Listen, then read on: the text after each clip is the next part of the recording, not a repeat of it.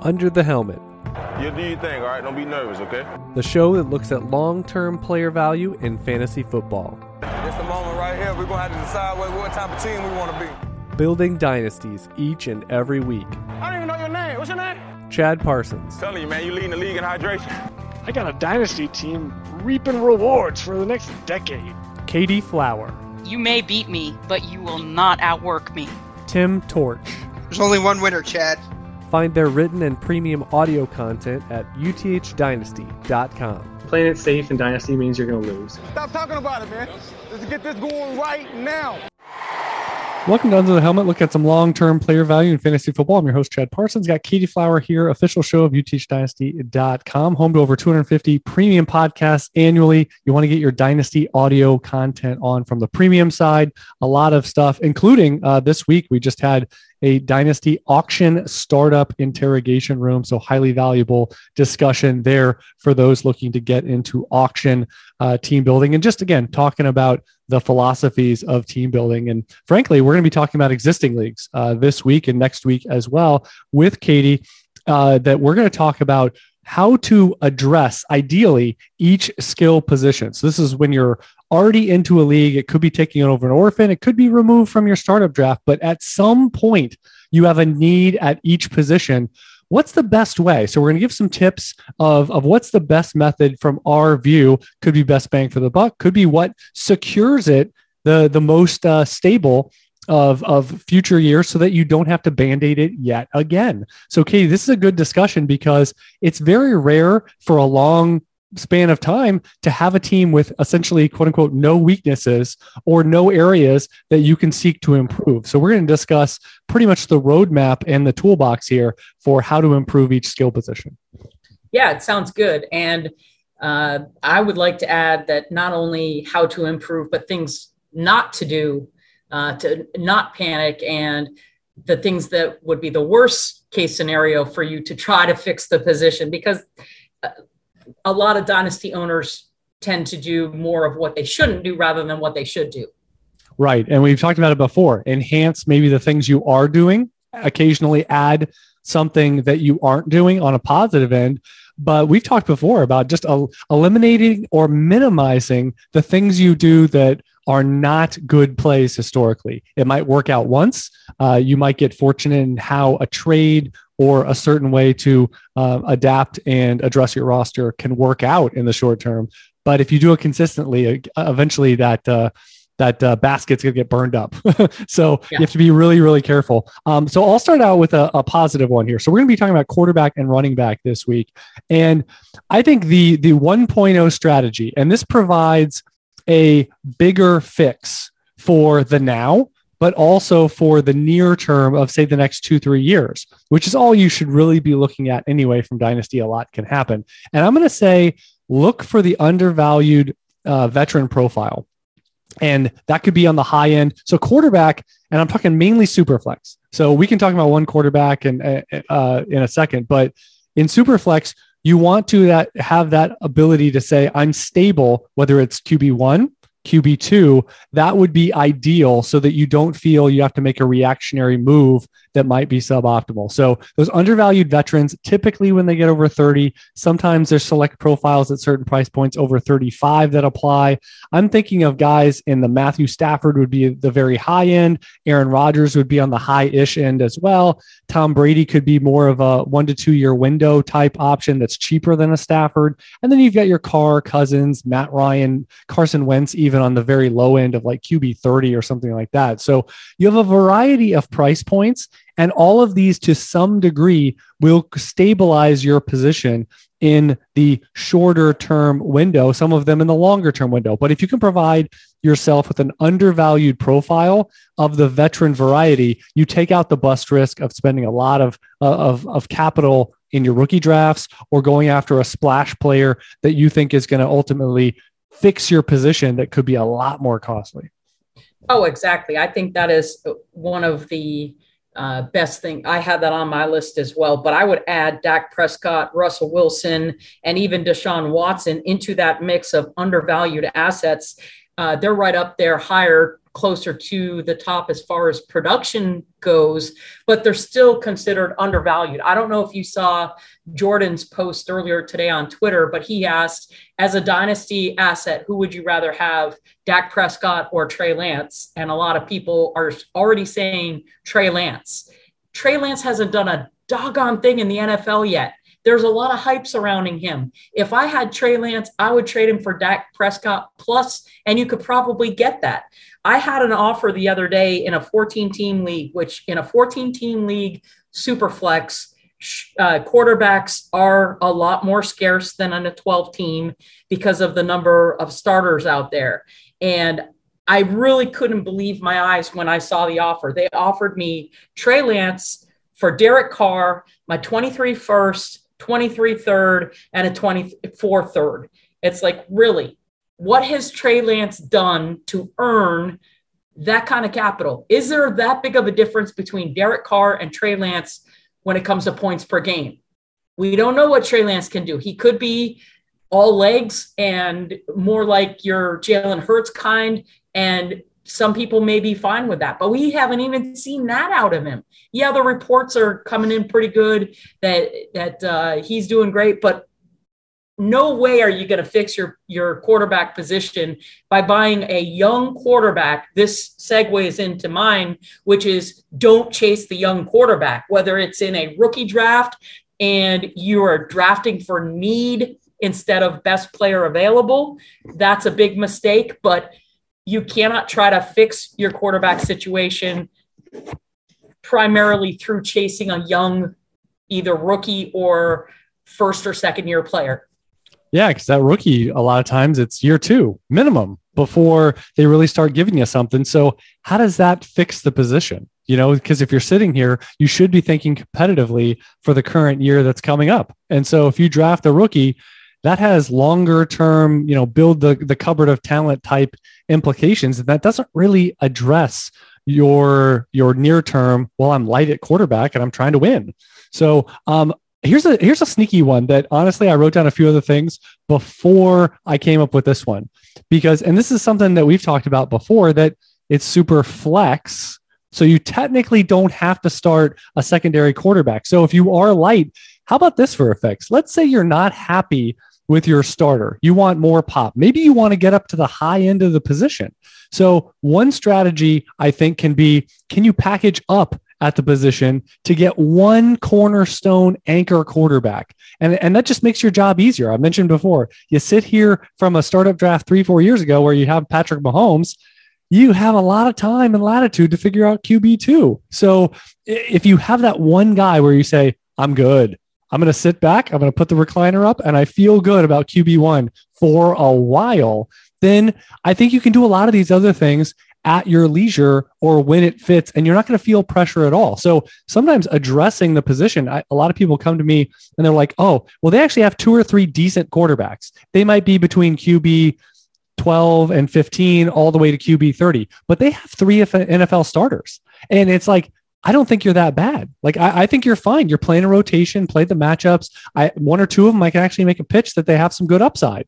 So a lot of times people freak out because they don't have that one cornerstone anchor guy and they think they're behind their neighbors. You know, it's like the shiny object stuff. So I would say if that is you, if I just described you, maybe you can package up a couple of the quarterbacks. Try to get way up. Maybe include your maybe include one of your picks for this year because obviously the future a lot more variables involved. But hey, I know what 107 is in my super flex draft. Let me put that together with my starting quarterback. And now I get way up so that I can actually feel good and sleep at night. So getting that one anchor, not building out two, three, four guys and thinking that you're so far away, but lock down that one spot so that you feel safe and comfortable.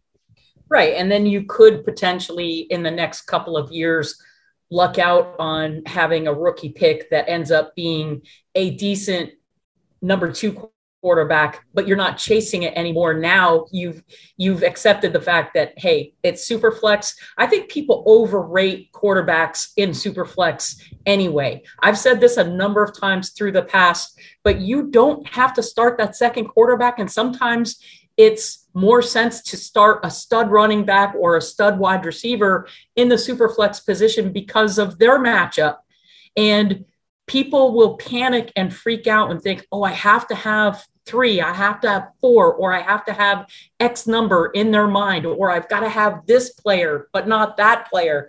And, and so you end up hurting your team worse than if you were to just say, all right, I've got the one stud, I can piece together, patch together, and it isn't broken. I don't need to fix it beyond just having that one stud and then other options at the, at that or it's just a flex. We've seen teams you and I chatter in a 14 team super flex league and the guy that won it I think it was 2 years ago didn't even have a high named quarterback. They won it on the strength of their running backs and wide receivers. I'm in another league where it's super flex. And the guy, if you look at his quarterbacks, you'd be like, what do you mean you've only got Jared Goff and uh, Trevor Lawrence or Jared Goff and uh, Carson Wentz? That's horrible. Right. But if you look at their running backs and their wide receivers and their tight ends, that's what carried them. There's more than one way to win. And people put a little too much emphasis on quarterbacks in Superflex. Now, if it's start two, completely different because then you have to start two. Yeah. Um, and then I'm going to go with my my tried and true. Always start at the lowest rung. What is the most accessible and the cheapest way to address anything? That's through the waiver wire. That's through using your your blind bidding capital. Um, and so one thing you have to obviously allocate roster spots. So that is the actual cost to me. So that may cost you backup running backs. Don't really love that. But if you're super light at quarterback, you need shots. So either be open when the when an injury invariably occurs and you think the backup is good enough to hold the job for an extended amount of time in season or you know right as the season's starting maybe that's a time to be super aggressive you can address it right here. That's like a running back getting an extended window to be the starter. And if that happens at quarterback it's not one to one there's usually a big step down in quality from the starter to the backup. However, they will have the opportunity and you will have the proverbial warm body at quarterback that you can start. And hopefully you have the profile has enough confidence that you can see them with an extended run. So I was thinking about, so if you don't really want to shed running backs, what can you do to prep for this? Hey, I'm light at quarterback. I want to spend some more uh, waiver wire positions, some backups around the NFL, give myself a chance. I would say try to consolidate a little bit. Can you do that at wide receiver? Can you do that at tight end? Can you create two or three roster spots through trading? Maybe it's for a future pick, excess stuff. Maybe it's a package up, two for one sort of thing. But all of a sudden, you get two or three backup quarterbacks the, around the NFL. You got a chance. You've got a, a, a dice roll throw to have them for free and guess what? If someone gets dinged up, maybe you churn out the guy you have a backup variety for another one that now you say, ah, some mobile quarterback just got dinged up. He might be more suspect this next week. You start playing those games like we would at running back. So that's the lowest end. Just be willing to spend a few more roster spots and a few more waiver dollars in aggression as that season and as the injuries start to happen. That can be probably your easiest outlet that doesn't require trading with anybody um, or any variables at all other than your own mindset shift. Yeah. And the thing with quarterbacks also that I want to point out is any time of the year is a good time to buy a quarterback. So if a quarterback happens to be lowest at this time of year, like right now, Baker Mayfield's profile is decent, but his his stock is way down. If you want to have him as your number two, number three, he's somebody I think that you could attain right now, very cheap, before he gets a trade or a starting job someplace else. You know he's going to get another opportunity. Now would be the time for a guy like him. And same thing with even Ryan Tannehill everything's pointing down for him. They're saying, oh, Malik Willis is going to take his job. Malik Willis is going to take his job. I call BS on that. I don't think that's going to happen. If it does, it won't be anytime soon. But those are the kinds of things because of the um, everything is up in the air about that person that gives you a discount. And quarterbacks they're not like running backs where you want to wait and buy them in season. Like I said, you can buy quarterbacks at any time of the year unless they're 48 years old. Uh, we don't have any like that yet at this point. But uh, with Tom Brady, I might want to wait until later, closer to the season, make sure he doesn't get injured. But everybody else, it's all good. Fair game. Okay. Uh, any other quarterback tips and tricks here for addressing the position? That was it. All right, uh, running back. Um, I'm going to start off again like low hanging fruit for the for the quarterback, but this would actually be my 1.0. I'm light at running back. Well, you need more volume. Plain and simple. Attrition happens. We see it all the time. Running back two, three, four. Even a guy that wasn't even on the team gets a shot uh, at some point to start games in the season. And I think first of all, people freak out too much about uh, I only have one starting running back week one. Well, just wait for the season to start. And that's probably going to change if you got a bunch of backups. So I would say use the roster spots, use the waiver wire, and just pay more attention. Um, it's something that I've been doing at UTH for a few years now of the running back injury away matrix.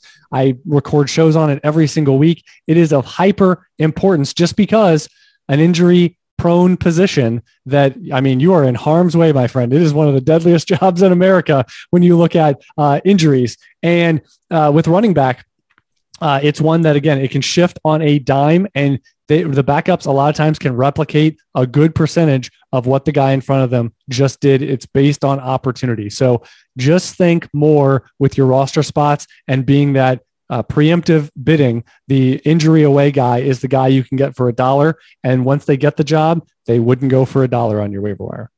Right. Those are the only kind of running backs that I don't mind trading for in the off season is those guys that are underrated, an injury away. So they are traded away for a song. You don't want to wait until they have the starting role to buy them. By then it's way too late. Uh, so I agree with that. My one big fix for the position is just patience, patience, patience. Grow your running backs organically through, through the rookie draft. Get as many extra draft picks. Identify which classes. We know already that next year is a loaded running back draft class. So, what should you be doing? Acquiring second round picks, acquiring uh, additional first round picks if you can. Most people are holding their 2023 first round picks with a vice grip okay, get some second round picks. There's going to be some quality shots in the second round. Not everybody can go at 101. Not everybody can go at 102. There's only two players, one at the first and one at the second. There's going to be some good quarterbacks in next year's class. So in a super flex, that's going to push your running backs down even further. But grow your running backs organically. And this is not the time of year to be buying running backs unless they're a bridge guy or a injury away guy that you can get on the cheap and just stash. Like I agree with you with the quantity, quantity, quantity. Yeah, because roster spots do have a value, but running backs have such big potential. I will say in premium formats for quarterbacks, they have big potential of what they would go for if they already had the job, which you already brought up.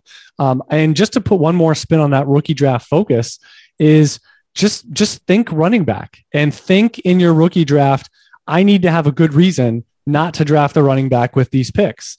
And if you start thinking that way, that I think going back a few years, tracking my results, I mean, it's something like 70% of my picks in rookie drafts are running backs. And that includes super flex leagues. That includes ones that have a two tight end element uh, there in there. So again, it's just a focus and a mindset of I want to get the 21, 22 year old running back. I want to get the guy that is going to get some opportunities to be injury away or better at, at early parts in their career. The, the early return factor is is greater than a wide receiver and these other positions. You get the bang for your buck and you get that pop potential. So again, just just thinking it's running back and then maybe it's something else as opposed to just ah this rookie pick could be anything. So instead of just saying, you know, saying it's 25% for each position or something, start to just shift it a little bit um, uh, you know, to, to, that makes you a little uncomfortable of thinking when in doubt, it's running back.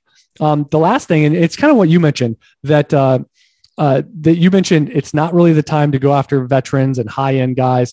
Um, I will say, if you do, and and again, I would still let it play out with your backups, and let's see how these depth charts work out. Because one injury, and all of a sudden, you feel a lot better, you know. And we saw injuries last summer J.K. Dobbins. Uh, we saw Cam Akers. They shifted how depth charts look before you even set a lineup. And so I would say the older veterans, if they are A, uh, let's say let's say you are unwilling to allocate a ton of roster spots for running back for whatever reason it is, you just don't want to do it. Then you need to upgrade a little bit through your lineup and through your top two, three, four guys. I understand that part. So I would say at least minimum go after those older veterans that are discounted, but they're not 31 years old. We don't really have those. So, I mean, guys like Ezekiel Elliott, James Conner, these are affordable. Leonard Fournette, these are affordable profiles. And what did I just put in common? I just put in common guys that have been there, done that many times in, in seasons in their career. So they have high end upside. They're relatively affordable. All of them are around running back 20 or later. And so you need to be very specific about who you go after, have a price point and say, hey, if it doesn't work out, I'm going to explore the other options. If you haven't had your rookie draft, you can yet you can still address that. The waiver wire, you can always shift your mindset with that with roster spots. But if you are going to do it, try just like quarterback, try to get bang for your buck if you are trading. And that would be who are guys that look like they could be on multi-year windows. They've been there, they've done that, and their job isn't really a question mark. Yeah. And the other thing that you could look into doing is taking a guy that's getting close to that cliff, a guy like Austin Ekeler or Derrick Henry. And if you could get younger at the position and get an extra draft pick or two in next year's draft class, you're doing multiple. That's things. perfect. You're yeah. just resetting the clock and you're getting yourself potential running backs for next year's class or good players for next year's class and have you really lost a huge step? I guess that depends on what your pivot is and what you accept. But um, yeah. Okay. Uh, let's finish out here with a few dynasty trades. I've got a couple with running backs involved. Uh, and frankly, uh, so these aren't really ones we discussed in terms of addressing the position. So let's see did they get good value? What side is the right side? And uh, what can we take away from deals like this? So we've got Superflex. We've got Cam Akers traded for a 23 first and second. What are your thoughts on this from from either end of it? Uh, I think it's too juicy. Not that first, unless it's like super high. But even then, um, I think just with Cam Akers' injury, even though it would have to be, I, I, don't. I, I would say if it looks like it's going to be a top six pick, that's a no brainer. If it looks like it's going to be seven through nine, I still think you do the the pick trade. Um, if it's going to be 11 or 12, then I'd probably want a little bit more or another something. I'd rather have the Akers side, I guess. Okay. Yeah, I'm leaning towards the picks just because I know generally, you know, you're you're pretty good at running back and you can you can play the volume game. And I just think unless Cam Akers, A, looks himself, you know, pre-injury, and a lot of times it takes more than one season to get back there. He came back just a few months after the Achilles. This is he's in unknown waters. Is he if he looks the same as he did in those games or or just not three steps up from that, his values, you're not going to be able to get a first. I'll say that right now. You're not even even going to be able to get a first. And unless he actually produces like a top eight to 10 guy minimum, you won't be able to get this. So I think there's a lot of risk that A, he doesn't provide impact for your team, and B, his market value is such that you just can't get this. And we know these 23 picks are going to be insulated. We know when you get to the offseason, you're going to have tons of options. Heck, you make this trade now, you wait till October, November, you could trade that first for something that can help your team anyway, even if you're not even getting all the way. So uh, I, I, think I would take the picks, and it's specific to Akers. It's not that I would never trade a future first for a running back or anything. It's specifically the risk factor involved in guys like Akers and Dobbins, and just what's going to happen this year, where let it play out a little bit. And if anything, you have a lot of options by doing a trade like this for another running back. Um, how about in Superflex? We've got Saquon Barkley on the move for 104 and Mitch Trubisky. Oof. Give me uh, Saquon Barkley. Okay. Because four, we're looking at every once in a while, we see Kenneth Walker fall to four or something like that. You you're can't pro- count on it. I know. And you're probably in wide receiver alley at 104, probably not Drake London. So you're looking at Treylon Burks, you're looking at um, you know Garrett Wilson and and options like that in the mid first. Trubisky, we don't even have a sense of how many games he'll start. So Right. I mean, he could go the route of Blake Bortles and it within 18 months be out of the league. Uh, he could be someone that doesn't get passed around as a stopgap starter, and he might not even be one this year. I know Barkley's risky, but this feels like, I mean, again, he's multiple years now removed. You know, he's actually on the mend, and he he has the best chance he has to get back on track from his early career. It's risky. He's mid career right now, and if things don't go right, he could be on the Michael Thomas track of when was the last time he played and looked good and all this kind of stuff. But um, yeah, it feels like Barkley is the side here. And now, if it were somebody like Barkley for the 104 plus a Derek Carr or Kirk Cousins in Superflex, I Yeah. would do that 100%. Right. Uh, but Mitch Trubisky, I, Doesn't I don't, yeah, I mean, the only first round quarterback that was drafted is on his team, Yep. right? So, And that means you're on the clock. Trubisky's on the clock. And how long do we think, even if he is the starter, how long do we think he holds him off? he's new to that team. They've got no allegiance to him necessarily. Yeah. So, yeah. All right, we got the last one here, Cor- uh, and it's wide receivers. So in Superflex, we've got Marquise Brown recently moved teams and a 23 second for Keenan Allen. Hmm. Um, I think it's pretty close. I'd probably want. It depends on on the Yeah. form. I think it's very close. It just depends on my team. Uh, I don't hate either side. Yeah, I think Marquise Brown is a tough one for me. If I were to name five or so wide receivers that I just don't know how to feel about them, Marquise Brown is one.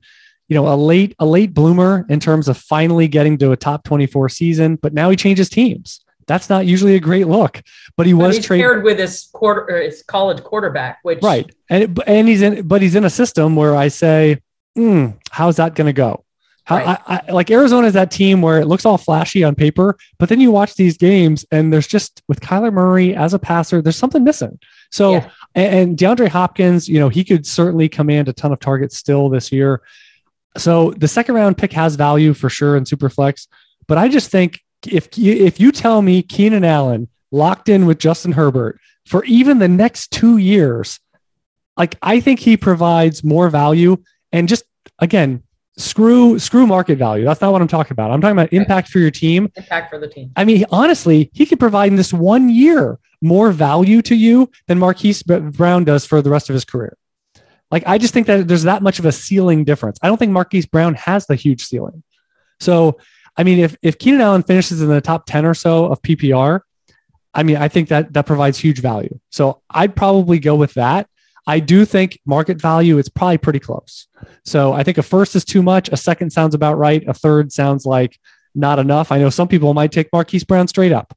So um, I, I think you're in the window here of what is appropriate, but I still think team dynamic wise, I'll figure out a couple years from now if Keenan Allen is taking a step down, a la Larry Fitzgerald or something like that, where he's more of a wide receiver three, four. But I think he's going to age pretty gracefully.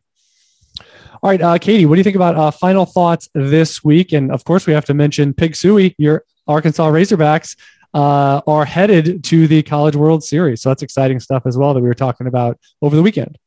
Yes, uh, the Razorbacks did make it to Omaha, and I am on my way up there, leaving Friday, going to be there for the weekend. Um, so, any listeners in the Omaha area, I'm just going to be up there for one night. But I, if you're going to be around the stadium or at the games, just let me know, and maybe we can catch a, a beer in between games or something. But I'm you know, full on college baseball season. As you know, I've been watching all the tournaments, the regional, super regional, locked into that.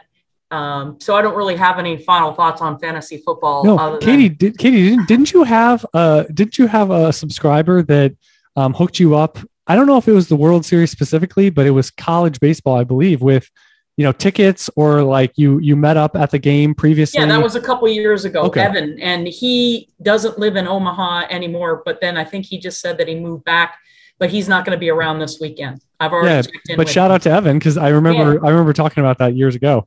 Uh, that that was a really cool experience there. yeah, and then I was able to help him get some graphics jobs. So we we we helped each other out. Excellent. Excellent. Win win.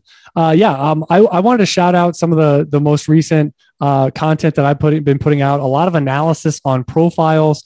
Um, and just also, I wanted to shout out the, uh, the UTH patron uh, VIP uh, shows. I, I, put one of those out every week. There's a VIP chat. And so if you want to support the show, you can go to patreon.com slash UTH, um, a way to give back there. And uh, again, a lot of the content like UTH trade calculator being updated regularly. Uh, I, have started putting out uh, monthly strategy sessions that you're going to see embedded on the trade calculator page, a how to. So that'll get scrubbed about every year or so as needed. But then the monthly strategy sessions are going to give you pinpoint advice on how to use the calculator, some players of note that might differ from the market, might differ from UTH rankings that uh, I kind of go into the granular approach that the, the, the divide between those player values and, how you can exploit the market as well.